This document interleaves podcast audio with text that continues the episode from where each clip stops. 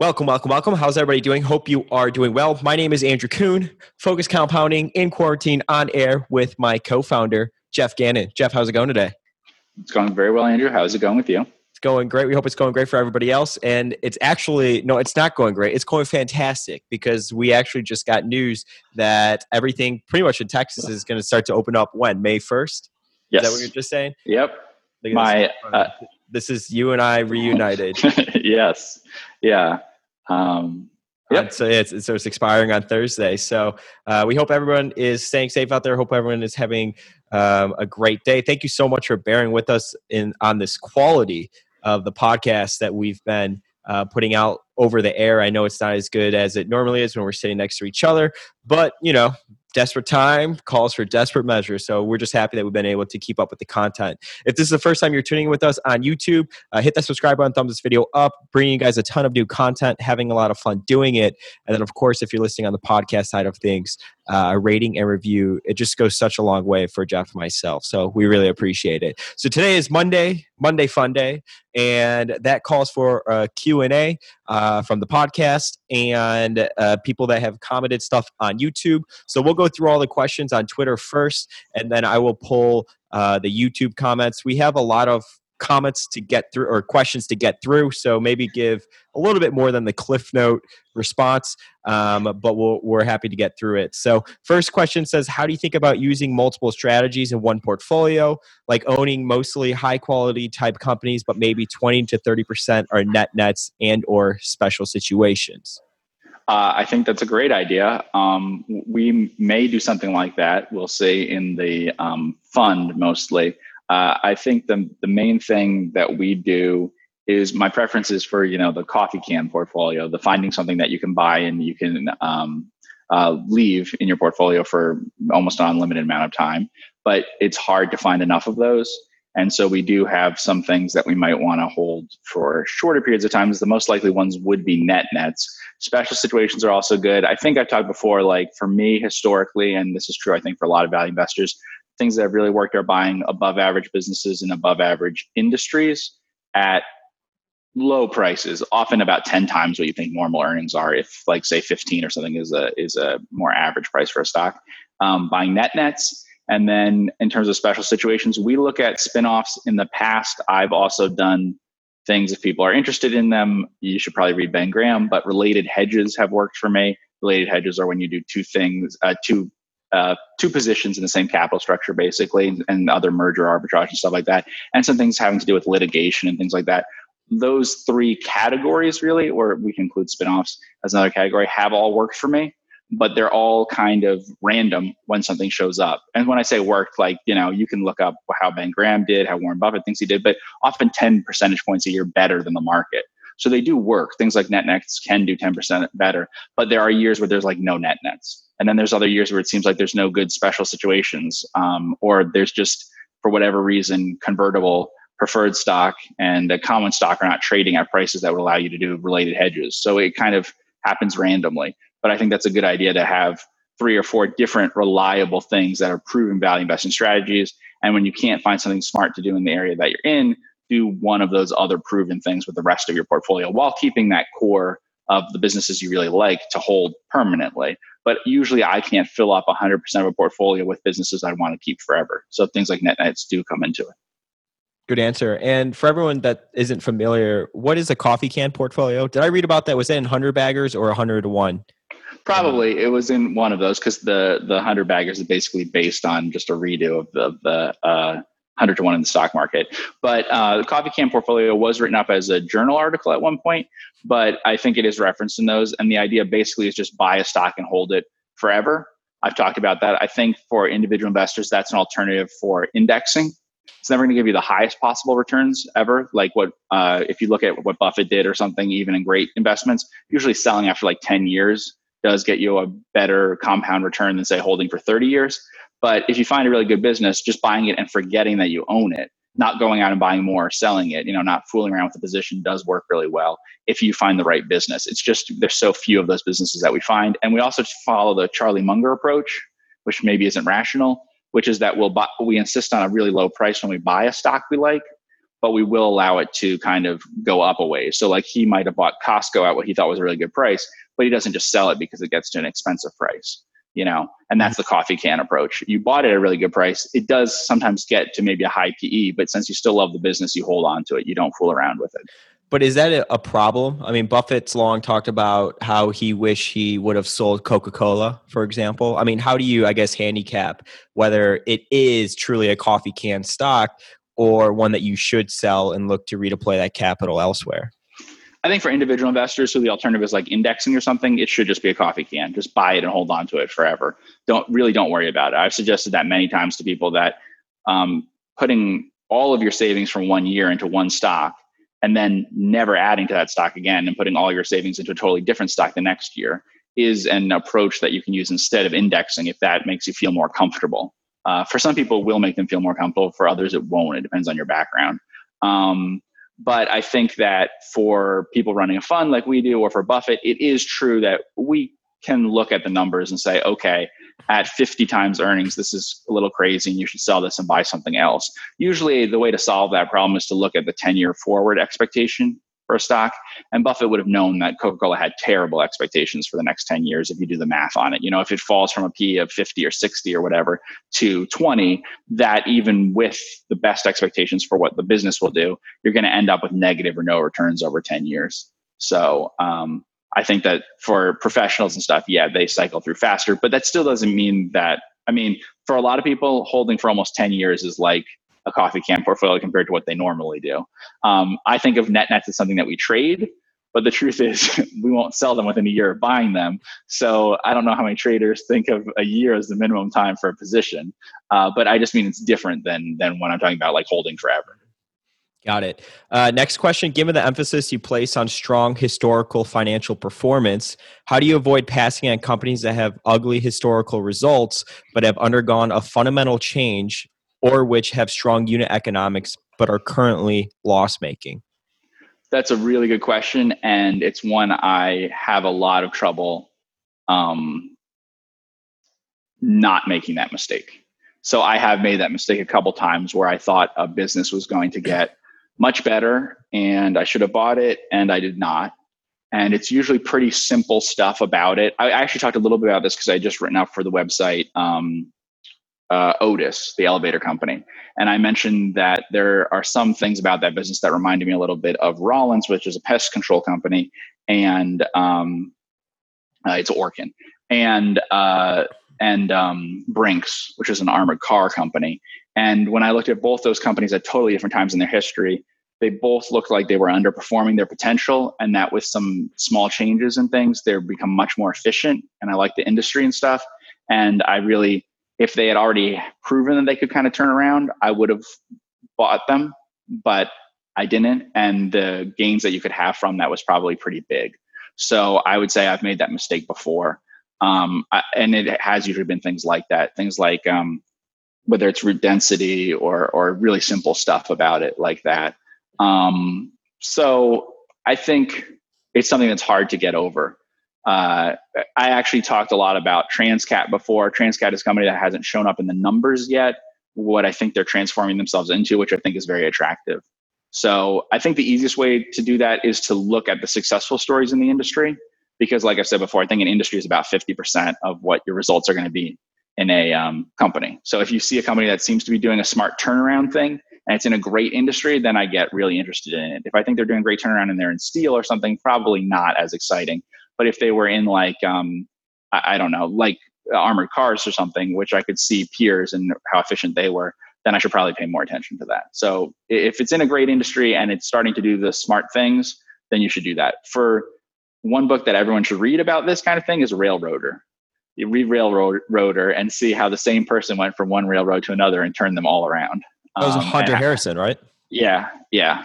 And, uh, and and I've mentioned that before. I even mentioned it's in something like Tandy Leather or something, that there's some stuff about Tandy Leather, Leather's recent performance, which would suggest um, that if they had the right changes internally, they could be a lot more profitable. Um, and you can sometimes see that in things like railroads or something. But You know, so it, it depends. But the answer is that I would look for a really good industry first. I don't know how to pick it for a business that hasn't been proven. you know, like an Uber or Lyft or something? Are they going to become great businesses? Maybe, but we don't have any other um, like example of that happening in history yet. They're the first ones. So I don't know how to do that, but I could probably do it by picking a company that is getting better in an industry I already understand to be good. Cool. Uh, is it a good time to back up the truck on U S O? That's your, that's your answer? No, yeah, that was my answer. Do you know what show this is? I, I've seen the show. That is The Office. There you go. There you go. What are yeah. your thoughts on U S O? What are my thoughts? I don't have anything. Are, is U S O an E T F, an oil E T F or something? What yeah. Yeah. That's exactly what yeah. it is. Uh-huh. No, I, I don't have any thoughts on that. And actually, you probably know this, but I'd be very cautious about E T Fs and things because the structure of what they're actually betting on isn't always what people think they're betting on. So I, I don't like, like people talking about bond E T Fs and stuff. And I try to explain that sometimes what they're buying is not actually the same as what they think they're buying because it depends on what they're doing and rolling things over and stuff. So I'd be very careful. Yeah.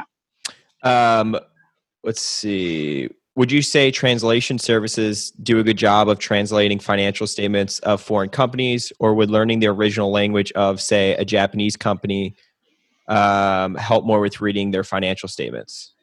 Uh, I think they do a pretty good job generally. I think that all the ones I've seen do much worse job with Asian languages than they do with European languages. European languages are very good. Um, like translation of French into English or something is pretty much perfect except for syntax problems. Um, so, uh, like they'll put the irrelevant part of the sentence in the part in the English sentence that would be highly relevant or something. So it just is misordered sometimes. But, um, other than that, I think they're very good. So European stuff is very easy to do. The biggest problem for me always though, is, um, actually the business culture. It's not the language barrier and it's not the accounting barrier. I can get over those. They explain how they account for stuff, so I can figure that out. And it's not the language barrier, really. The big problem is that the culture is actually different in some places. So understanding what it means when a Japanese C E O says something versus when an American C E O says something has proven to be difficult sometimes for me. Got it. Um, what do you make of the data where they show number of Robinhood accounts that own a stock? Is that useful information?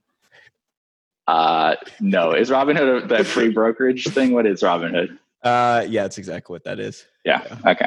Yeah. That's the answer is no. Um, will there be second and third downturns in the market, or is this act, or is this time actually different because of the money printer and because of the destruction being a disease? Uh, this is the most negative I've ever been on the stock market. I'm not going to say more than that, but it's the most negative I've ever been in my twenty some years in investing. Um, best technical indicators. Do you, do you follow any trend lines or or moving averages? No, I, I don't do that. Uh, uh, no. I okay. mean, I, I think we can tell when the market's overvalued. I have no idea if we can tell when the market's going to drop or or not. Yeah. Um, he says also for fundamental analysis, what do you give the most importance to, O P M or N P M? I, I don't know what, I mean, other people's money. I don't know what he's talking about. I do not know. About. Okay. No. Uh, thoughts on reverse D C F and the book Expectations Investing? I don't think I've read Expectations Investing. Have I? I think you, I, no, I don't think you have. I think you I mean, know you're the familiar with it. Okay. I'm, sh- I'm from, let's see. I wasn't, but um, I've heard of it before. Yeah. It's, oh no, I yeah, have. Boston, no, yeah, no, I, I have. I have read this one. Yeah. So um, yeah. Uh, I th- actually think that the approach that he takes generally, I've read a couple different, what, whatever, you know, he's put things together in different books and, and had papers. So I, I've read a lot of what he's written, and I'm sure I've read that book. I just didn't remember the title.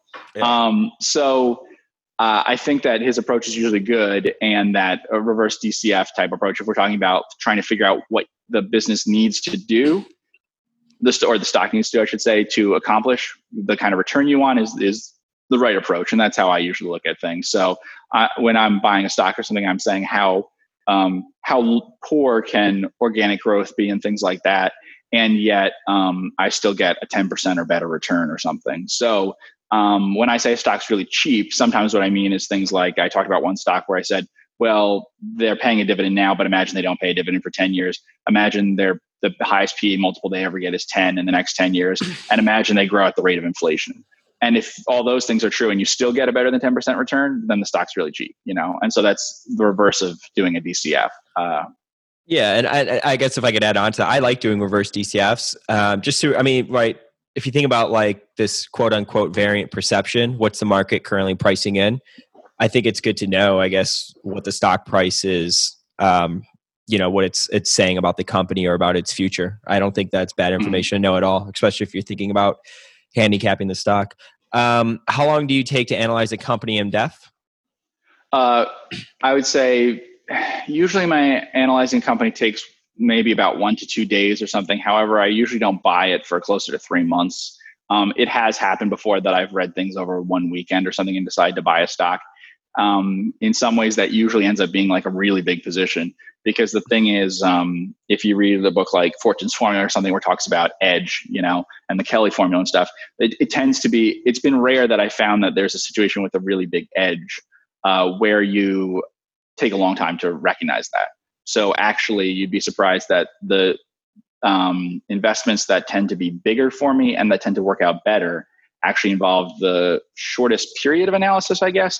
But usually I just become obsessed about that stock or whatever for a period of a couple of days. And that's most of the research. Sometimes there's other stuff that I write down, like that I need to find out and stuff. So even for things like, you know, positions in the fund, we don't own any positions in the fund where we didn't talk to uh, management in some way or visit sites and things. But is that part of the analysis that I did? Like that's a, you know, that takes time and is a separate thing. But in terms of like, if you're talking about the publicly available sources, I'd say it's usually less than forty-eight hours, but I'm not really doing anything else except for thinking about that company during that time period. Um, why is Jeff so sure that NACA will lose Great River Energy as a customer? I understand they were considering whether it's profitable to use coal as fuel for their power plants, but they didn't say it that directly in their latest ten K. Yeah, no, I'm not sure at all. I just assume that it's a total loss uh, because that's how I do calculations on things. I, you know, uh, we're not going to be short NACA. We're only going to own it. We own it. So we have to make a decision. Would we buy more of it? Would we sell what we own? Things like that. And so the best way to do that is the most conservative approach to me, which is imagine they lose this business and imagine it happens instantly. Obviously, there would probably be some period where they have to transition off of it. There's also a tiny bit of money that they might get from them. It depends on how the structure of the agreement is. I think it's almost meaningless, but there, I, my understanding is from reading how it's set up that there might be a tiny bit of money that they'd be due them. And they'd also pay them to shut down the mine and stuff. I mean, I could get paid to shut down the mine, but uh, I just assume worst case and then move on from there. Yeah. And is he still excited about the stock if they lose them? So the customer. I think that if they lose uh, that, so if the um, uh, mine there ends up being worthless, basically, if you take the value of that mine out, the value of the cash they've built up in the la- since the spinoff, plus the added value of certain other things that they've gotten, like uh, north uh, in terms of mining uh, lime rock and things like that, basically offset.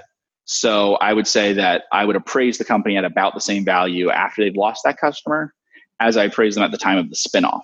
So what they've lost basically is time, if you think of it. What they've built up over the last, uh, you know, several years uh, makes up for the loss of that customer. But um, it is a big loss. It's just that they have piled up a lot of cash. I think as of last balance sheet, they had like fourteen dollars per share in cash or something. So they also have a totally new lime rock business that they really didn't have even, uh, you know, four years ago or something. So it, it kind of offsets. But so if I liked it a lot when it spun off, then you can assume I like a lot still now, as long as the price is at or below the spinoff price. Got it. Um, thoughts on construction industry, specifically fire safety and plant ma- plant maintenance in this environment? Jeff looked at Babcock and Wilcox plant maintenance before. Does he like the primary business, appropriate debt level to provide adequate returns, but also safety? Um, well, I actually... So Babcock and Wilcox has two parts to it when I analyzed it, and it broke up into B W X Technologies and um, B W X uh, Enterprises or, or, or B and W Enterprises. Um, that part, which is like coal maintenance and stuff, I actually liked fine, but the company went off into doing um, uh, like uh, waste to energy plants and more whatever you would call green things and stuff like that, which for an engineering company is kind of like a, an insurer going into a totally new field. I, I kind of have to sell the insurer when they do that probably. I kind of have to sh- sell an engineering firm when it goes into something. It had been doing one line of business for half a century or, or more, and then it goes into a totally different one. So uh, if it's a, the right kind of engineering firm, I'd be interested. Um, yeah, and uh, plant maintenance, I think, can be a very good business, although that's very specific to the fact that they have expertise in boilers. So you have to be careful. Uh, generally, if someone, all, you know, none of this is off-the-shelf stuff. So if someone built your boiler for you at a coal power plant or at a nuclear power plant or in a uh, nuclear submarine or whatever, then you're going to use a firm that had that, that built that boiler for you. And the boiler tends to be one of the most important parts of your plant. And so the maintenance on that's going to continue and the life is going to be long. It could be thirty years or more. So if it's doing something that important and that customized to your situation, then yeah, I like engineering firms. Got it. Um, thoughts on D F S, O M A B? So that's what, Discover Financial Services. Is that, and then yeah. That's an airport. Do you want to go through these, or do you have anything uh, at, at home? That's a retail. Uh huh. That's World Acceptance and that's Credit Acceptance, right? Yeah. Um, uh, so you know, I, I don't know. I mean, World Acceptance and Credit Acceptance are good businesses in the right time, but I've always felt that they. Um, Although they're pretty good operators in that space, I don't know about World Acceptance compared to how it was when I looked at it, you know, years ago. Um, I, I they have some serious risks. Um, Just so, in this environment? Yeah, so they have some serious risks. Credit Acceptance is a little complicated too because of the way that they account for things and stuff. I don't blame them uh, or their management or something. I don't have a problem with them. I think that they incentivize people in the right sorts of ways and they do the best they can on a lot of stuff. Um, however, I think that some of their shareholders and people who are really excited about the stock in this bull market didn't always look carefully at um, what the earnings were like and what they'd be over a full cycle in terms of how bad it can get. I think management's realistic about it, but I definitely know from some investors who owned it that I felt they were um, a little too optimistic about that. Be careful about those because all of them have been the result of the really low um, uh interest rates. Um, with like Discover and World Acceptance and stuff, those are unsecured loans. I'd be super careful about unsecured loans. Um, I just think that I'd rather my loans be secured by a car, something that people really are going to want to drive around in, uh, than big credit card stuff. I mean, credit cards are very weird. Unsecured loans are very weird. It's incredibly hard for the company to actually ever collect those debts from you. So mm-hmm. the reason you that credit card companies work is because their customers choose to pay the credit cards. If they stop choosing to pay the credit cards, you won't um, get paid off. Yeah, and I actually tweeted this out uh, yesterday, I believe, or maybe Saturday, that millions of, it was in the Wall Street Journal, millions of Americans are skipping their credit card payments as the coronavirus pandemic puts them out of work. Um, yeah, and the other complicating which, factor. It makes sense. I mean, that's not like it's some, you know, crazy news. I mean, if they're going to, what are they going to stop paying first? Their the roof over their head or their credit card balance, you know? Yeah, the other thing that's happening, I think, is this is the area where you're seeing credit be pulled back. So home equity loans and, uh, well, three things really. I think lines of credit to corporations are quietly being, I won't say pulled, but the bankers are going to the corporations and saying, can you not actually pull, the, can you not actually draw the whole line? Um, we know that we promised you that it'll be here, but come on, we can work this out in some way where you don't do this. Um, and then uh, I think credit cards, uh, people, uh, the lenders are pulling down the credit limits on that and stuff without warning their customers are going to do that. So a lot of credit you thought you had goes away. And then home equity loans too. People thought they could get home equity loans. They're not going to be able to now. People thought they could get, um, they, if they were told their credit card has a limit of ten thousand, it could suddenly be five thousand. And then, um, and then other things like that. So I think that there's been more contraction of credit, the concept of credit, technically that isn't counted as it because those are off balance sheet things that people were expecting. There were commitments that they were expecting they could get. Um, but that's kind of what happens in situations like this. Actually, uh, Jim Grant wrote a good book called Money of the Mind, where he says credit is money of the mind. The fact that you think you can, you know, spend up to ten thousand dollars on a credit card when you only uh, are carrying a balance of a thousand or whatever, that other nine thousand is what you, you know, it's a credit that you think exists, but then it can disappear in a situation like this. And that's what's happening in those cases. So I'd be very cautious about unsecured lenders. Uh, I'd be more interested in like, you know, ones that are uh, lending with cars and stuff. So Credit Acceptance is a little different than World Acceptance. Got it. Why do certain franchisors such as Domino's and Wingstop have small percentage of uh, P P E to sales, whereas McDonald's has a very high percentage of P P E to sales? Which has a better business model? Um, I don't know all the details of that, why they do. I mean, Domino's, so um, hmm, I, I don't actually know the example of why McDonald's has such a high percentage. I don't know how many they have that are um, company-owned stores and things like that. Um, the pizza company only do have some um, manufacturing capacity or warehousing capacity. So it's a surprise that they would be a lot lower than McDonald's. Um, but uh, I, which is a better business. I mean, I would, at the same price, I'd probably be a lot more interested in Domino's and Wingstop than I would be in McDonald's. Not that McDonald's is a bad business, but it's a very mature business. And um, I, I, th- I think Domino's and Wingstop both are very strong positions in their respective industries. Obviously, pizza is a much bigger industry than um, uh, than chicken wings. I, I only frequent Wingstop. I don't frequent Domino's. Yeah, uh, I know what's funny is last. So, have you been watching The Last Dance? I already know you have it, but for everybody that's been watching, do you know what The Last Dance is, Jeff? On E S P N. No, I- Is that, oh, so is it a Michael Jordan thing? Yeah, yeah. So it's Michael Jordan, and they were following, you know, camera crew, blah, blah, blah. But what's cool is, is that they've, uh, they've been playing like old commercials from back then. Uh-huh. So when I was watching last night, they had a, a commercial, and the uh, broadcaster was like, one day you'll be able to order a pizza from your phone. And it made me think about Domino's. I was like, that's true. Yeah. Click of a button. All right. Uh, thoughts on scale economics, shared and price Quebec model of Geico, Costco, and Amazon. An example, keep margins low, grow scale, customer reciprocate, pass on cost savings, et cetera. Is this the ultimate moat? Uh, I don't know if it's ultimate moat. From a microeconomic perspective, it's always better to give some of the gains to the customer than to keep one hundred percent of it for yourself. I can't think of any situation in which it would be best to capture one hundred percent of it for yourself. Um, I, I mean, I guess if you were some sort of monopoly where there was no price elasticity and you had one hundred percent of the um, market, that would be okay. But it's not a realistic situation in the real world. So you always give back some. Um, I think that it, it's uh, it's a very good moat.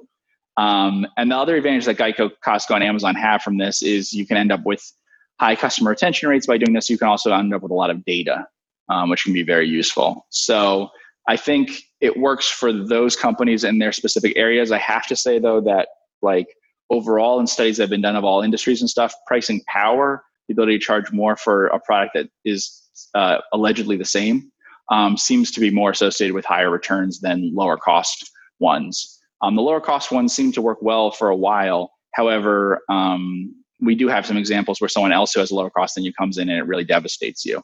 So for these mega companies where they own like a huge, where your market is gigantic, which is what Amazon, Costco, and Geico all compete in, they're giant markets, it probably makes a lot of sense. For more niche markets, I don't think that a low cost model makes as much sense. Got it. Any interesting Scandinavian stocks on your radar? We do look at some Scandinavian stocks. Um, uh, you know, I, I think Andrew mentioned one time that we tasted some uh, cider in a hotel and stuff, and that was because of a uh, a, a Swedish stock. Um, that we were sampling their product. Uh, there are just a sample. You're right. Just a sample. Not not not both cases. You're correct. um, there's also um, uh, there, there is a a write up on the website, Focus Compounding website, about uh, a insurer there. I've looked at a bank. Um, we have looked at a couple Norwegian stocks. We were invested in one stock in Norway at one time. We are no longer. And there's one or two there that I'm somewhat interested in. As a market, it's someplace that interests me a lot, and I've gotten more interested recently because the prices of certain Nordic stock, uh, of Nordic um, currencies versus the U S currency have, for the first time in a while, made it more realistic for me to take U S dollars, tr- trade them over into the local currency, and buy a stock and be okay with it without hedging. Historically, I felt that their currencies were a bit overvalued. Like, take an example like Norway. Norway is a major oil producer, so you can understand why its price would, uh, its currency would go down and U S currency would go up.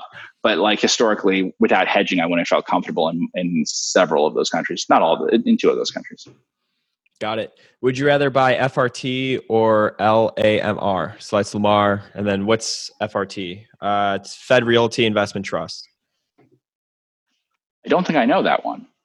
Uh, so is what's Lamar? Is that uh, billboards? Yeah. Federal Realty Investment Trust. I'm not the world's biggest fan of real estate investment trusts, if that's what this is. So um, people know that and don't like that I said that before. Uh, I should point out the industry's done fine for the last forty years. It's got, uh, it has increased its quarterly dividends to its shareholders for fifty-two consecutive years, the longest record in the REIT industry. Yeah, that's what I was going to point out. The thing that I was bothering about the REIT industry is if you look, they start measuring from like the nineteen seventies. Uh, REITs were created about fifteen years or so before that and had some big issues. So it's interesting when they started measuring uh, how they did. I think but, it's interesting uh, that they put that in the business description. I mean, he's just pulling this from S E C dot gov. So that's like in their ten K uh, business yeah. description.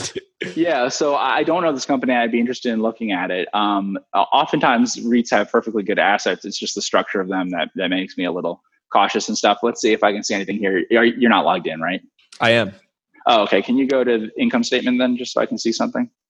Um, yeah, this is the one thing that worries me about REITs is if you look at the bottom one there, the shares diluted. It always bothers me because if you look, they're increasing their number of shares over time while paying you out a dividend. So how much of the dividend is really, in fact, go to the cash flow statement and we can show you this. Um, how much of the dividend is really any sort of earned dividend as opposed to being issued back out there. So if you look cash paid for dividends is that number there, issuance of common stock is that number up there. You only count the difference. And it's okay. They have paid more in dividends in most years that I can see than they've issued in stock. I definitely would want that. Absent yeah. that, it is effectively a Ponzi scheme in that they're issuing, well, it is because they're issuing stock and then they're using the stock, the proceeds from the stock issuance to pay dividends to people. So you always want to make sure that the cash paid for dividends exceeds the um, net issuance of common stock. If it doesn't, then what they're doing is they're taking from new investors to pay out to old investors, which is the definition of a Ponzi scheme. That's my clickbait for this. Thank you very much. So no thoughts. So this on- one's fine. No, this is fine. They're not doing that. I mean, they are issuing stock and, and they're paying out dividends, but that's the first thing I would look for with a REIT is how much stock have they been issuing over time relative to dividends. I love it. I'm converting you over to the dark side. Good job. Um, thoughts on P C H M? Uh, it's a sweat patch drug testing company, dark stock oh. in the woods, has grown revenue yeah. ten percent annually and net income forty percent annually since two thousand fifteen. Do, uh, dividend was double in two thousand nineteen as cash was piling up on the balance sheet. E V to EBIT is three point eight times. Financials are on their website.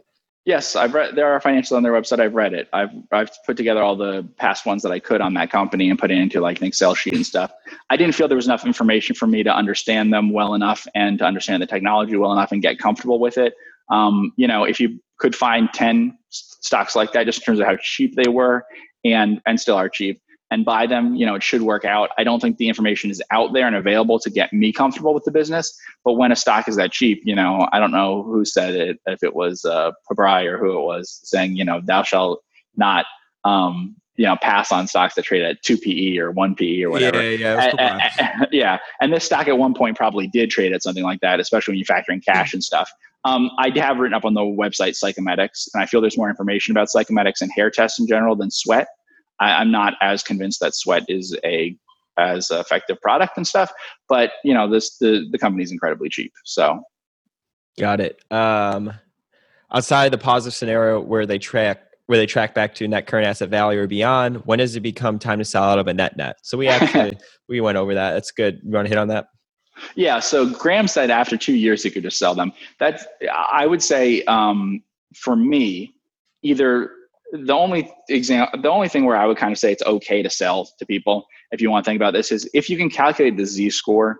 The Z-score is a certain risk of bankruptcy. Uh, above three, it's supposed to be not at, at risk of bankruptcy, and below one point eight one, it's supposed to be a risk of bankruptcy. And between one point eight and three, it's supposed to be um, indeterminate. So if you use that, which wasn't designed exactly for net nets and things like that, and it keeps saying that it's above a three in terms of Z-score, I would wait until it gets to N C A V. I, I, I really would. I don't see any reason to sell a stock, no matter how long it's languishing, if it has, if it, the reading is saying that there's no bankruptcy risk and you're not yet at net current asset value, because literally then you're selling something below liquidation value. Um, that's just me. Some people say sell after two years. If that makes you feel better to sell after two years or something, that, that it's fine with me. But I, I don't kind of believe in strategies that say sell after a certain amount of time. Mm-hmm. So, but studies say that's fine. Studies say like buy it, hold it for a year and then sell it. Thoughts on Novatech? Look it up in QuickFS. You'll be surprised. Okay. Let's look it up. Um, it's over-the-counter stock. Okay. Um, minerals extraction. P E seven times, E V, E V to free cash flow twenty-eight point five, E V to sales uh, four point three, ten-year median margins on EBIT thirty-five point three, I guess kind of in the wheelhouse. ten-year C A G R on revenue, everything looks, you know, incredible, even free cash flow. What There's no product, business description. Right. Do we know what product they're outputting? So it, it looks interesting. Look at those returns on capital and stuff. Looks very interesting. Um, but what product are they outputting? Can we just type in Novatech into uh, into Google or something? Uh, the Russian gas market. Ah. Uh, uh, okay. Um, I, I don't think I would invest in a company whose assets are in Russia. Why is that, Jeff?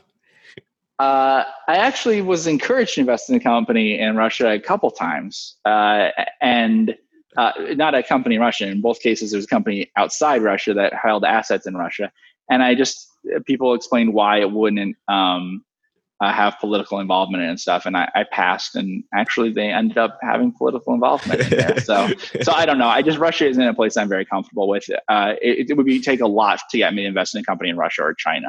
There are some other countries too, but those two would be two, some of the toughest. Yeah, I figured. Uh, thoughts on B F F B F and the waste management industry in general? I, I like the waste management uh, business in general. Um, I don't know if I know that. Oh they yeah, oh. yeah. So I actually was going to write up the stock for. Uh, this is a U K stock. It's the big. It's definitely the leader in the commercial and industrial sector for um, waste management. Um, there it, it's rolled up a bunch of different companies. It's, it has great scale and stuff there. I read their annual report and stuff, and I don't know, I just wasn't that impressed with how well they described the business and that I felt I had a real understanding of them as opposed to the industry. So I could buy them on the basis of the industry and, um, and get comfortable with it that way. But I was kind of just assuming that they were running things in a way that would be similar to how I expect the industry to work in the United States. They have some debt and stuff. Um, So I just didn't get comfortable with it from that perspective and chose not to write it up. It was actually on a list of stocks that I was going to write up. I read all sorts of things about it. And I just, for whatever reason, don't feel like there's enough information out about the company, its strategy, and um, company-specific things about it as opposed to industries things. And so I just backed away from writing about it. Um, I, you know, it may work out perfectly well, but I got like no feel for management and their their capital allocation plans or any of that from reading it. I just, maybe I didn't do a good job reading the annual report or what, but uh, I read the annual report of the presentation. I read, you know, whether it's been written up anywhere on- online. I thought I was going to really like the business, but I just wasn't getting enough from the company to understand it. Um, what is the process of setting an S M A like? Fee structure, legal stuff, et cetera.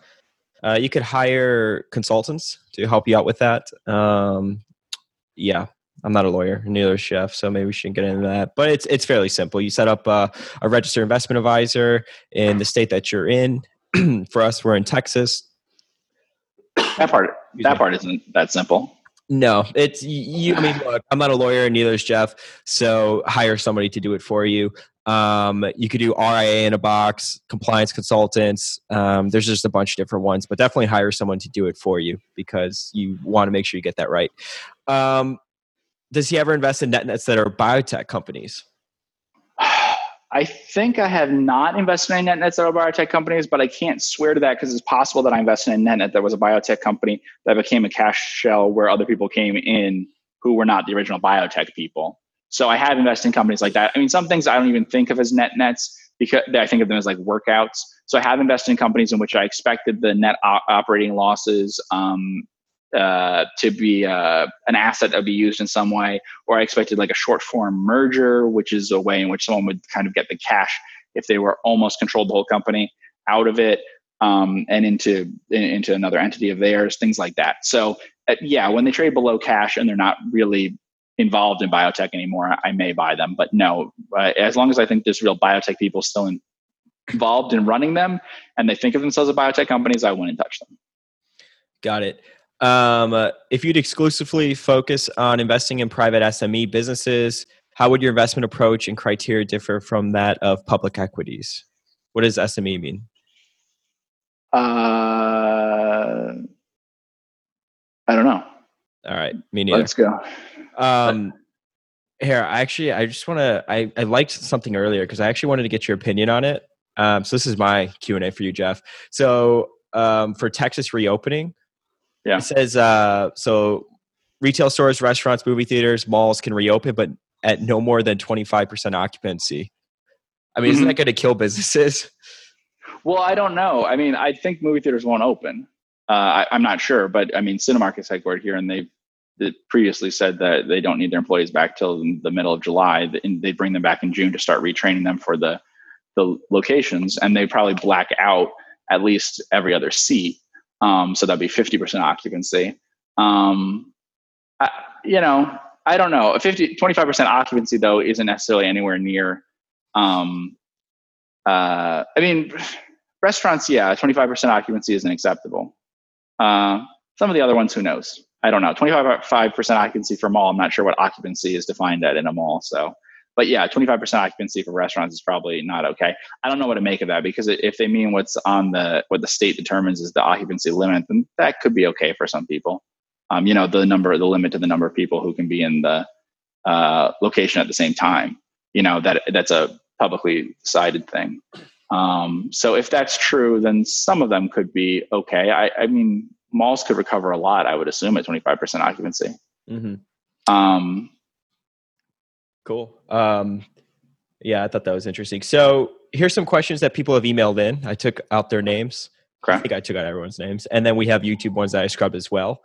Uh, it says, hi, Andrew. Jeff has repeatedly mentioned several high-yield bonds became attractive in recent downturn. As Focus Compounding Capital is now invested in high-yield bonds, would Jeff discuss which issuers and bonds became interesting and why he found them so? Um, so first of all, I actually found preferred stock more interesting than high yield. Um, but I, yes. So high yield that wasn't related to some energy things and stuff I thought was uh, potentially interesting. I, I did say, although it's much too distressed and stuff for me to suggest to people on the podcast that they should have been involved in or something, uh, that, you know, um, twelve percent for uh, Carnival was pretty attractive considering their asset position. Um, that, that their asset position was really strong. So, you know, um, energy, no, I, I didn't find that interesting, but some of those. So basically, if you're talking about the ones that were directly affected by coronavirus in a serious way while having really strong balance sheets, those did look interesting. But even in cases like Carnival and stuff, the problem is that I, I felt that usually, and this is why some preferred stock kind of caught my eye, um, I, I didn't feel that the bonds went that far without the possibility of them being called, which is a lot less attractive. Um, so it, I wasn't seeing things with really long-term bonds that weren't able to be called, whereas there were a couple preferred stock issues that I thought were much, much safer than bonds and yet couldn't be called for over five years. Um, that, that traded up to, uh, traded down to pretty exciting yields. The same exact thing happened. In fact, in one case, it happened in the exact same company in uh, like two thousand eight. And I think it probably has a lot to do with who holds the preferred stock. I don't think that's held largely by individuals. So I think the people dumping the preferred stock needed to get out of it, uh, need to get liquid. And so that was a brief time, but like a, there was a week or two that I thought was very attractive. So actually it was preferred stock more than um, high yield that I found attractive. Got it. Um, hi, George and Andrew. Okay. Firstly, a quick thank you for your podcast. But okay, thank you for watching. In one episode, you discussed Sydney Airport and mentioned you would look at others. Have you looked at, uh, he's talking about all the Mexican airports. They look very interesting. So we actually did a podcast recently where we talked about a little bit about airports. But do you have any thoughts on Mexican airports in general? No, I don't. I, I have looked at some airports in, um, mainly in Europe. And uh, and like we said, uh, Sydney Airport. I find most of them expensive, to be honest. So um, they were pretty expensive before this started. So it just a uh, you know infrastructure in general, I just find extremely expensive, and probably has something to do with the fact that you can borrow money at nothing in a lot of these currencies. But um, yeah, so I, I like airports as a business a lot. I just have not found them to be cheap. Got it. He could be talking about um, the chief comfort officer. Yeah. That, so you should. T- so he should have taken that question. Yeah. The puppy George. All right. Um, I'm not sure there's a right email. Uh, let's see. Okay. He has a question about banks. This is the right email. So info at focus compounding dot com is a good place to email in questions if you want uh, to get them on the show. It says, I think the Fed is going to keep interest rates low for a very long time. We won't see uh, reversion to the mean. If you assume I'm right about that, how does it affect your evaluation of banks? How will they remain profitable in a zero or negative real and nominal rate environment? Uh, it's very bad for banks generally. Some banks work a little differently, and so it, there'd be higher differentiation between the banks, which ones are good and which aren't. Um, it would be very damaging to banks like Frost, stuff like that, where I think that historically a lot of their advantages are from having lower rates. In general, it would cause all banks to, eh, potentially cause all banks to earn more commodified type returns, it wouldn't matter as much which banks were good and which weren't good. And um, it would be very harmful to them in terms of their returns on equity and stuff. If they tried to keep paying the same amount of dividends, they would slow down, not be able to grow that much. I think credit would expand less quickly. And I think it would cause all sorts of problems that way. So I don't even know if it's a desirable outcome for the Fed in the long run to have that happen. Um, but it also depends on the steepness of the yield curve. Because if low, if um, short-term rates are very, very low, but long-term rates are much higher, then that would work better for banks in many ways. So um, it, it would distort things for banks in a lot of ways that would be uh, troubling, and it would generally make U S banking look more like European banking, which in general is a less profitable business.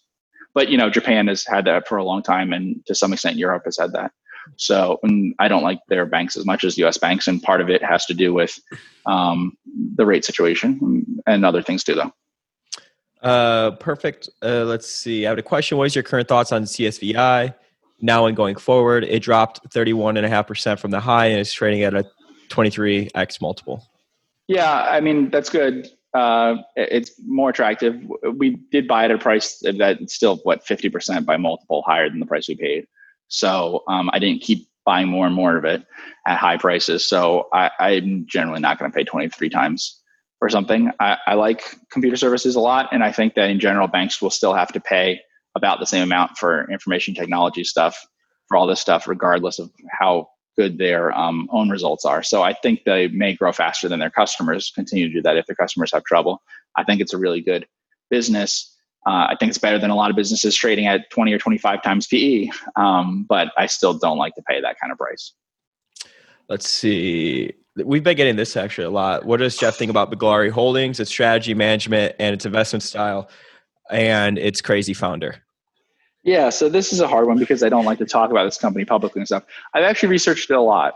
I've researched it a lot and thought about it a lot. Um, It mainly because it consists of a bunch of different parts that you can value. And I'm not sure that the investors in it, whether the people who like it a lot or the people who hate it, um, are all that rational about it. And it's interesting. Uh, the some of the decisions that they've made and stuff are pretty good. Um, and it's done a lot of, I would say, pretty smart things on that. On the other hand, there's lots of things about the uh, controlling shareholder uh, that from a personality perspective uh, would generally be not someone that you'd want to invest a lot with. Um, however, I think that usually uh, discussions of the company don't give enough credit to the smart things that they've done, including some very smart things that they've done in insurance stuff.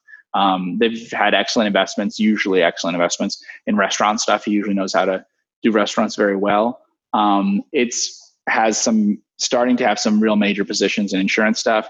And in general, it's not hard for me. They've basically sold off their Cracker Barrel position, but it wouldn't be hard for me to analyze Cracker Barrel, to analyze Steak and Shake, which is their restaurant business, and to analyze their insurance businesses. Now they have bought a little bit of other stuff. They own Maxim and they own uh, an oil uh, related company that they bought recently, but generally consists of parts that are fairly easy for me to value. And it seems to um, trade at prices that don't necessarily reflect economic analysis of things. Instead, people are just obsessed with the founder. So it's an opportunity for people to look and analyze the company, and uh, as opposed to maybe just getting all worked up about how they, if they feel like they're being um, ripped off or whatever by someone running it, like if they do a hedge fund. I was going to say, what are your thoughts on the fees and the way that they apply that to the company?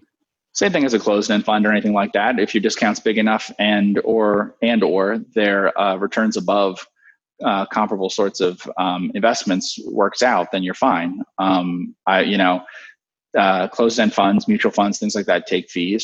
Uh, just because they have, if a closed-end fund had a fee of four percent or something, there'd be some price, some discount at which I'd be willing to buy it. Um, Biglari's at times traded incredibly cheaply compared to other sorts of structures of things. So, um, I don't know. I mean, you have to do the breakup value and think about the sum of the parts. What would this restaurant be worth? What would these insurance companies be worth and stuff separately? It has definitely had applied to it a closed-end fund type um, uh, discount. And uh, I run a fund in which I charge fees on it. I mean, I guess his fees are technically higher, but um, you know, but but I mean, the fees are what they are. People invest in all sorts of funds and do fine with high fees. Um, You know, people invested in Buffett with Buffett, and he had high fees that, you know, ended up being several percent of, uh, you know, being very, when you factored in what they actually turned out to be, they were higher than what anyone would consider an acceptable fee, but he left investors off much better that way. So uh, I think it's an interesting company. I think if you're going to buy it and stuff, don't tell anyone you're going to buy it. Yeah. Um, just be quiet about it. But I think that the it's very emotional for people and stuff. And I don't think that the price generally reflects any sort of rational thought about the business. Got it. Um, okay. So we had another one on that. Oh, here's a good one. Your thoughts on air. Why do you gasp when you see that come up? AerCap Holdings. I, I don't have a lot of thoughts on air, AerCap. I mean, yes, we can go into quick F S and go to the business description. There you go. Yes, you do. What's your thought? Okay. All right. So you can read some of the business description so we understand this. It's an aircraft leasing company engages in leasing, financing, sale, and management of commercial aircraft and engines okay. in China, the United States, Ireland, and internationally. All right. So what I pointed out before is just my feeling, which is very different from everyone else's feeling, is I don't think the collateral is going to be in anything other than a very oversupply condition for a very long time. I could be wrong. Uh, it's very possible because I don't focus on airline ind- industry or something like that. But, you know, it, one of the things for the problem is like when they're with coronavirus and stuff is people talking about how are we going to stimulate these things? How are we going to save Boeing and Airbus and stuff? I don't know how you save Boeing and Airbus unless you get rid of some of the planes that already exist right now. We've had oil prices drop by a tremendous amount. That generally will reduce the price of jet fuel. Uh, if jet fuel is not that expensive, the same way that like bunker fuel isn't that expensive for cruise lines, there's little need to buy new um, planes, buy new ships, all that stuff, and focus on designs that are more efficient in terms of fuel usage because uh, it's not something that you want to save on by having a high capital cost up front. So that extends the useful life of the planes that you have generally. If you're carrying more debt, as I think airlines will be, they're less likely to buy more planes. If you have If you're only using part of your capacity that you have now, there's not a lot of need to buy new planes. So I think you have planes last for longer. I think there's a danger that used plane um, prices get into a situation that you don't want to face, uh, just as that can happen with lots of other things. So I think it's potentially a situation that's similar to what happened to home builders and stuff after two thousand eight. So that's what I worry about, especially because with airlines, it was one of these, with air travel, it was one of these areas that people were so convinced grew at whatever five percent globally or whatever year after year. And so that means everyone's already leaning forward with this idea of where they need to be in a year or two. And so you just end up with too much supply when it suddenly reverses into a situation where you thought you were going to need to be at one hundred ten percent of what you had in twenty nineteen and twenty twenty-one or whatever. And actually you need to be at seventy percent or something. You know, you have this huge gap. So I don't know enough about AerCap specifically. But what I am saying is that when I look out and think about what kind of collateral would I be most, what kind of assets would I be most worried about owning, that they'd be most oversupplied. The asset I just would worry is, and tremendously oversupplied, is airplanes. Because that's why we talked about like with restaurants. The nice thing about restaurants, I mean, it's bad for the people running them, but it's good for the survivors, is take New York City. New York City has huge amounts of restaurants run by individual people and families and stuff. They won't survive. Those businesses won't open back up. So you will have taken out a lot of the capacity. And so then even if you can't get back to the same exact level of people eating out, but eventually you will, then you can have a really strong recovery. But in something like airplanes, commercial jets, I'm very worried about there being too many of them in the world for too long. So that would just be like from a, what do you want to call it, a macro perspective or whatever, that would worry me about a company like this. Um, but it doesn't mean that this company isn't, you know, a great operator and that it doesn't have um, the right balance sheet or whatever, because I haven't analyzed it.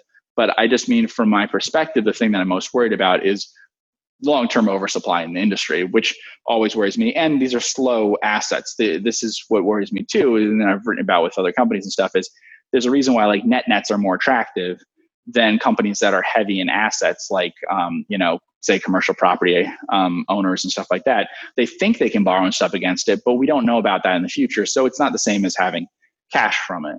Um, uh, so it's not the same as having like inventory and receivables. So sometimes people look at the price to book and stuff and say, that's very exciting, the price to book there. But the price to book on a company like this is not like the price to book on an insurer or a bank, um, obviously. So the, those are, you know, liquid assets that are very uh, quickly turning into cash. So that would be my caution, is that this asset that they have is something that I happen to be a bit worried about. out. So for me, this is not really the right company to buy. But if you feel differently about the asset, then maybe this is something to look at. Got it. Good answer.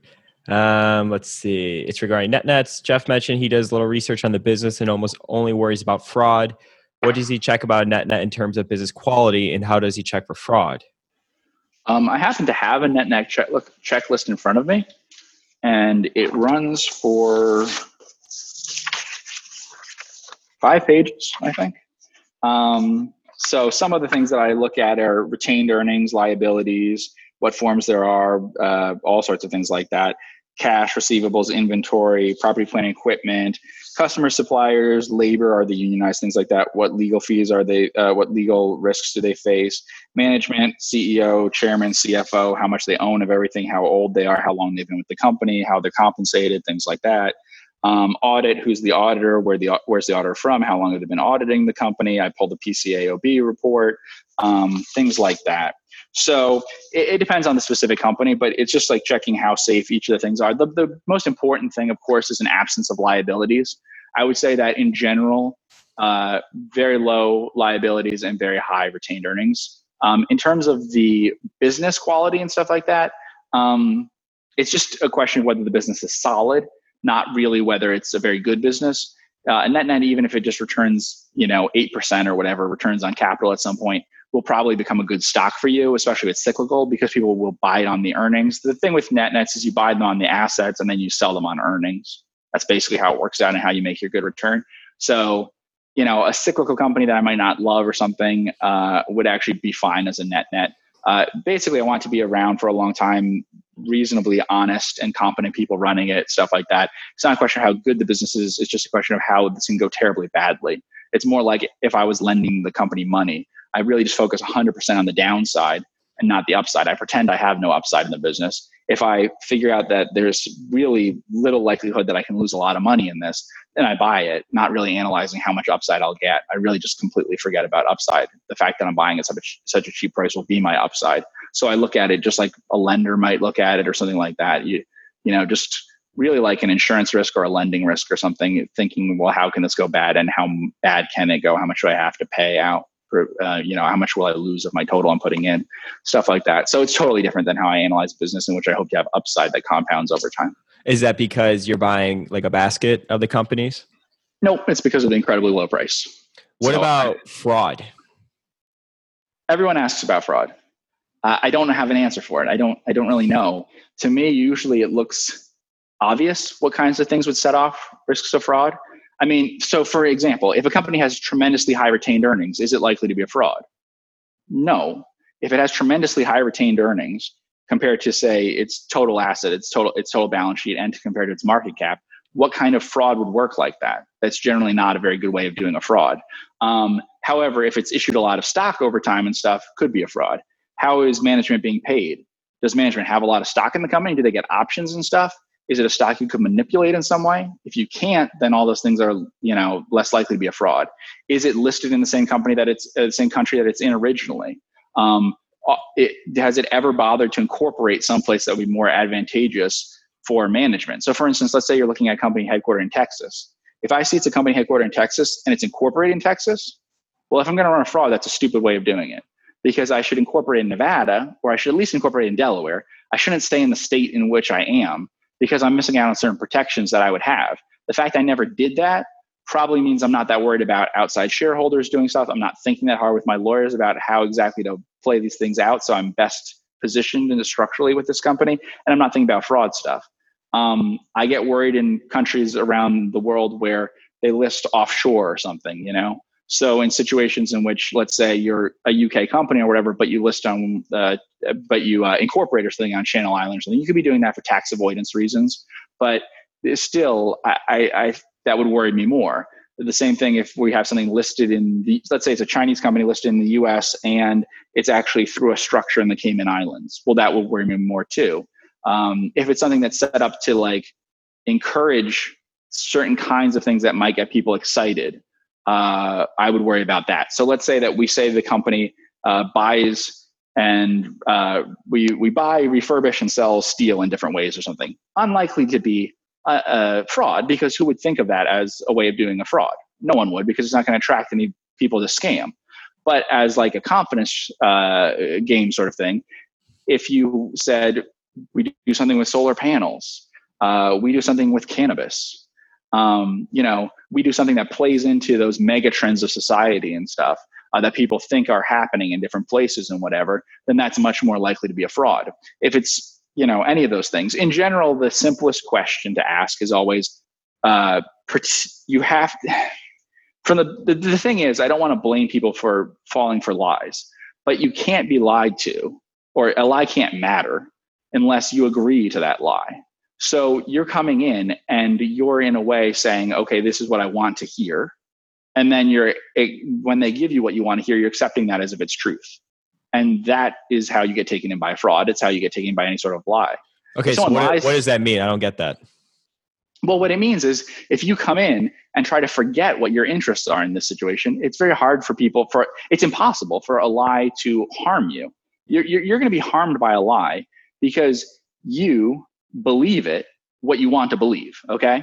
So if you come into it looking for the things you want to believe, and that's the big mistake that a lot of investors make, right? We A lot of people do that because they're thinking about the upside or whatever. They want to find the next compounder. So when the company tells you we're the next compounder, you believe it, even though their financial statements say that's not true. So instead, you want to focus in on stuff like, the most important thing to focus in on is, what are they telling me that isn't in their interest, right? Or what are they telling me that I don't want to hear necessarily?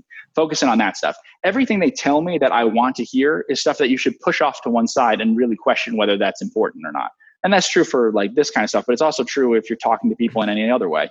Anything someone tells you that you could guess they would want, that they could guess that you would want to hear, is something you should put a very low value on the possibility that it's true and that you should rely on it, right?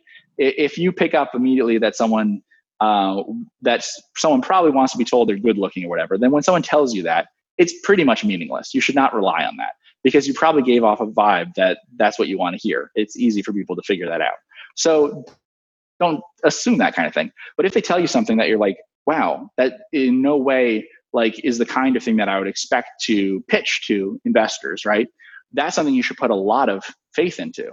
Um, and so usually it's looking for those sorts of things that it just in terms of candor and stuff that you can find. It's usually the stuff that like, what are they telling me that isn't the normal sales pitch for this kind of company? And the problem with frauds generally, uh, I mean, there's lots of different things about them, but but one of them is that if you go through their investor presentations and stuff, it's almost all the stuff an investor would want to hear and nothing they wouldn't want to hear. There's other stuff that you can find in it that bothers me. Um, there's certain stuff of shifting around logical sorts of things um, to make it sound like something is one way or another by uh, certain logical tricks that are common in things. Uh, I'll give an example from advertising, uh, not that this is fraud, but this is the kind of trick that they pull all the time. Is so in advertising, an insurance company like Geico could run an ad saying, on average, people who switch to Geico save two hundred dollars a month, okay? And then Progressive could run an ad that says, on average, people who, uh, you know, two hundred dollars a year. On average, people who switch um, to Progressive save two hundred dollars a year. Well, realistically, if we stop to think about that for a second, those could all be people who switch from Progressive to Geico or Geico to Progressive. Why would you switch to the insurer that has the higher price? Insurers don't offer the same price for everyone. There's a percentage of, of the group that will be cheaper at Progressive or cheaper at Geico, you know, always. So if those were the only two insurers in the world, they could still both run that ad because it's true. But they told you ones who switch, not that someone who doesn't switch has that chance of getting that. It's the people who switch. It's a different population. That sort of thing shows up constantly in frauds. They say weird things like that. Like there's stuff where they say um, that we have this rate or that accepting these things. And then you think about it then you're like, well, but those are the things that cause that kind of stuff to happen all the time, you know? Like, um, you know, uh, we have high retention of our employees, except for those employees that left us for, you know, jobs at other firms in the industry or something, yeah. You know, like, like they literally can be truly bizarre stuff like that. And because of the way that people's minds work and stuff, if they just supply a reason like that and sound reasonable about it, you go, oh yeah, that makes sense, but it makes no sense whatsoever. And there's lots of things like that that you see in companies. Um, so, you know, It, I mean, at the extreme cases, it shouldn't be that hard to tell them apart. Sometimes it's very hard to tell apart a fraud from a company that is honest, not fraudulent at all, but is extremely promotional. But on the extreme other side of things, a company that's doing nothing to promote its stock, nothing to, you know, do any of uh, that sort of stuff, it's fairly easy to tell it's not a fraud. Um, and with net nets, that's usually how it it um, how easy it is, because they're completely cheap stocks. So either some people are in on the idea this is probably a fraud, like Chinese reverse mergers. Me and lots of other people saw them as net nets and went and touched them because we felt they were likely frauds. And some other people bought them thinking that, you know, well, they, they might not be frauds or something. So it could be that, or it could be this company is so under the radar that no one even knows about it and everyone finds it boring. Well, that is very unlikely to be a fraud, because that's not an effective way of running a fraud. Like, it's not an effective way to run a fraud and not issue stock for twenty years, to pay a dividend, to not pay yourself a lot in options, and um, to do things like that. I mean, maybe conceivably there is a way to run that as a fraud. There are ways to, like, you know, your brother-in-law owns the company that you're not disclosing, that you're buying all this stuff from and whatever. But in terms of the kinds of things investors are worried about, the, the company that has no analysts covering it and that's extremely boring, has been around forever, pays dividends, doesn't issue stock, is funded entirely from retained earnings and all that sort of stuff, and pays base salaries to their uh, to the C E Os who mostly just worry about not running the thing into the ground, you know, not being embarrassed by the performance they have and not ruining the lives of all their employees and people and stuff like that. That is really unlikely to be a fraud. And net nets usually present things that are that easy to tell. Now, there are other companies that aren't net nets that I think it's harder to tell. And at some points, even with frauds and things, I can tell they weren't a fraud to start with, but did they start doing fraudulent stuff later on and whatever? Even if for things we know are frauds, like you start talking to me about what happened with Tyco or something, I don't know at what point Tyco became what kind of fraud and stuff. I, I don't know how that all happened and when the shifts happened. Um, but it's not usually as hard as figuring out things like that in net nets. It's usually much simpler. It's things that are like totally made up, like Chinese reverse mergers. There was never a business. I mean, the business was, it, to the extent there was a business, it was never even one one thousandth the size of what they said it was. And the most boring companies imaginable you could find, which act as if they're privately owned and don't even have any awareness that they have a stock and don't try to get their story out to investors. That second group is the one that isn't frauds. Got it. So it's really use common sense. That's what I think, but I do get tons of emails from people about frauds that, like, they want a simpler sort of method or whatever, and I don't know how to do that. Got it. So the Focus Compounding Daily that got sent out today, you can go to my Twitter at Focus Compound to get access to this. You could sign up to receive this in your email box at focus compounding dot com. Somebody asked you, how long do we need to know a company can last to be sure it will survive a shutdown? And your answer to that was, I don't think it's possible to calculate such a number with enough confidence to base a stock purchase on it. So yes. I'm curious about that because, I mean, what does one do, you know? Yeah, that's the question. Uh, what I've said before about it, which I think is true, is you have to assume recapitalization. And the reason why I say this is, like, at this point, take the coronavirus stuff, we, um, even the highest estimates for the worst hit areas and stuff, we're talking about like eighty percent of the population has not been exposed to coronavirus, right? So if that's true, and you're not going to have a vaccine for a very long time, then you have to assume there'll be further shutdowns at times. So, I mean, that doesn't mean there will be when I say you have to assume, but I'm saying you can't make an investment on the hope that something won't happen. You have to make an investment thinking this is a very realistic possibility of what the future will be in the near term. So I can't buy a stock unless I will survive a shutdown of the, you know, of this business. And I think the way that businesses will survive it is through recapitalization. I don't think that it's possible to think that they won't burn enough cash Um, over time. They, there's some companies that have talked about their burn rates and stuff. I think I saw uh, Norwegian talk about what their burn rate is um, versus like uh, Carnival, I think had said before what their burn rate was and things like that. But I think you have to assume more looking at the balance sheet and at the history of the company, uh, how much debt it could take on, how much stock it could issue. And that's what we've talked about before. And that's really what I think is the likelihood. So I think it doesn't make sense to do this calculation of like, okay, well, if they could last three months in a shutdown, let's say things will shut down again in uh, in the fall or something. Can they survive a shutdown that lasts November, December, and January, and then things open up again in February? I don't know why those months would be the ones, but you know, um, I think that's hard to say, and I think it is going to be too hard for you, because what number do you put in there? Why three months instead of six months? Why three months instead of one month or something like that, you know? And it's also, I think, difficult because the reaction could be extremely different this time, uh, next time, because people now have an awareness of what the costs are, both both economically and what the benefits are in terms of health stuff in the area. So governments might respond differently. Um, and the market will likely respond very differently in terms of how quickly it marks down the stock or the bonds or things like that. Um, so I really think you have to assume recapitalization. So you look at all these things like a, a distressed debt investor, or whatever you want to call it, um, someone who's looking at what will this be worth after it's recapitalized? What will this be worth after we put a lot of debt on, and how much debt can be put on? What will it look like after we um, uh, dilute the stock a lot? And sometimes I think that means like, okay, what if we, it, what if there's one hundred million shares outstanding and we issued another one hundred million shares?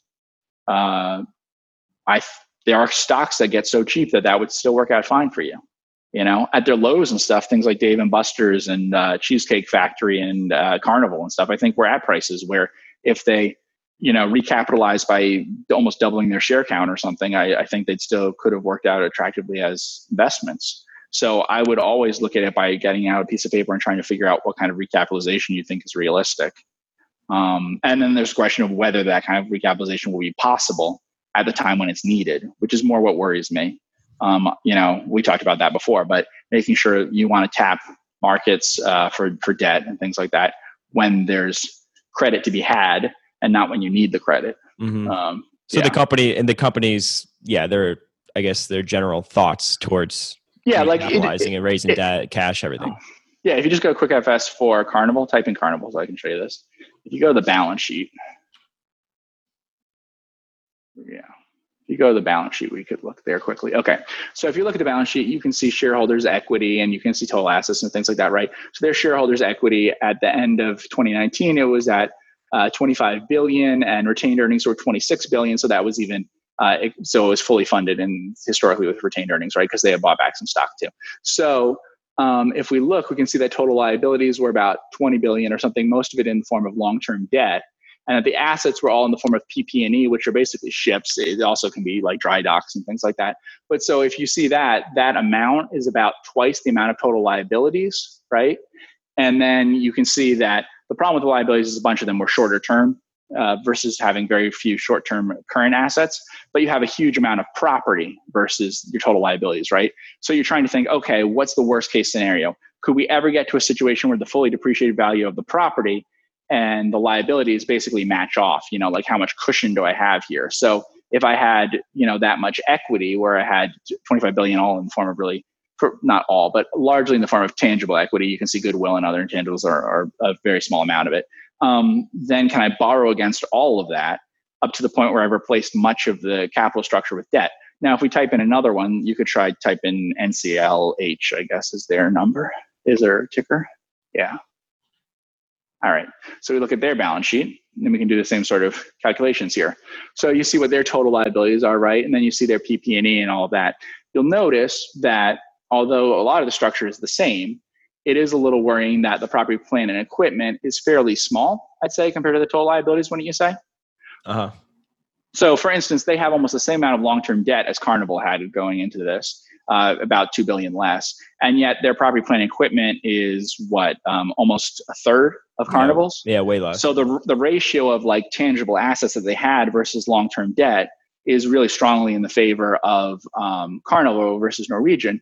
And you can just see other things about the structure of their balance sheet that that make it a little more questionable or whatever. That doesn't mean that they won't survive and that Carnival will, or that they're not a better bet or whatever. But if I was looking at it just from the perspective of, okay, we got to recapitalize these things, which would be the first one I would look at. The first one I would look at is Carnival, because I have a little more hope of, oh, we could put on a lot of debt onto this, or we could put on a lot of whatever else. Now, the other way you can do it is is income stuff. So if we go to like uh, maybe the Yeah, we could do income statement, I guess. That's probably the best way to do this. So if we look at income statement, we could look at their historical operating profit, right? Mm-hmm. So recently their operating profit was about a billion, right? And then they have about, we said six billion or so in, in um, debt. Yep. Yeah. And then, and that's just, we're just using long-term debt. I didn't add together the other things. If we go to uh, C C L, same sheet, but C C L, yeah. we can see that in their last three years, they were at over three billion, right? And they'd actually done four billion in the trailing twelve months, right? Uh, yep. So it's just it's significantly more E B I T at the point at which they were earning uh, money versus their long-term debt than you have with Norwegian. So it would just say to me that Norwegian is closer to their capacity in terms of their uh, their normal income to cover uh, debt that they have, interest payments and stuff, and they're closer to their kind of um, the headroom that they have, and if you want to call it margin or whatever, that they have in terms of the value of their tangible assets. If you have a lot of tangible assets, you haven't yet um, uh, kind of matched off with debt, if you want to think of it that way.